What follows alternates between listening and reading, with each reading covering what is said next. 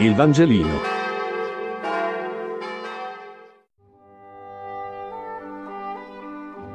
Giovedì 3 settembre. Luca 16, 16, 18. Lettura del Vangelo secondo Luca. In quel tempo, il Signore Gesù disse, La legge e i profeti fino a Giovanni. Da allora in poi viene annunciato il regno di Dio e ognuno si sforza di entrarvi. È più facile che passino il cielo e la terra anziché cada un solo trattino della legge. Chiunque ripudia la propria moglie e ne sposa un'altra commette adulterio. Chi sposa una donna ripudiata dal marito commette adulterio. Io sono la via, la verità e la vita. Non può non venire in mente questa incredibile affermazione che Gesù fa in altri passi del Vangelo. Dopo Giovanni io sono, io rimango, il regno di Dio è presente e tutti possono entrare ma ognuno che vuole entrarvi si sforza, si deve sforzare, non è facile, serve la metanoia, serve un cambiamento di mentalità. Ma se è cambiato qualche cosa e Dio è presente, dunque perché rimane la legge? Le mitzvot sono 613.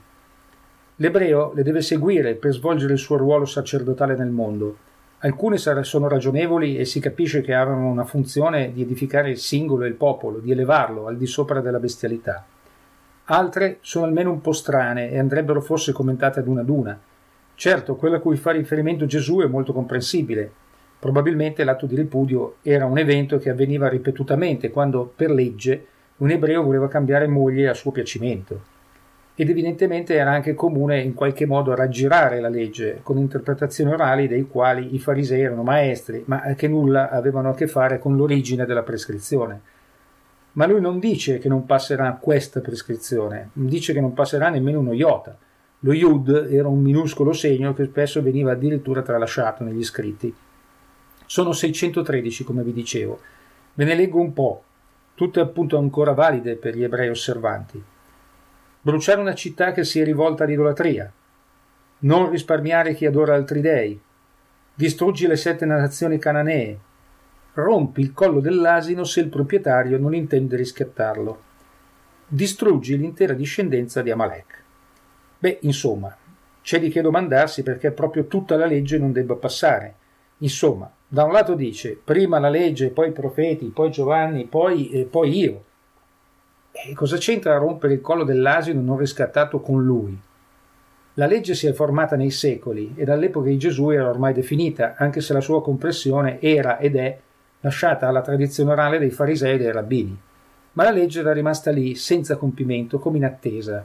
La legge indicava una tensione, ma non era chiaro tensione verso cosa, fintanto che la tensione non si è rivelata in Gesù. La legge è come una freccia nel tempo che indica un compimento atteso. Ed è lui il compimento, per chi ci crede ovviamente, gli altri sono fermi alla legge. La legge, pur nella sua durezza, aveva preparato un evento, la sua venuta. La luce del mondo, la correzione del mondo, è dopo Gesù la sua Chiesa che si dispiega nel mondo. La legge è parte integrante della storia della salvezza perché parte integrante della storia del popolo di Israele.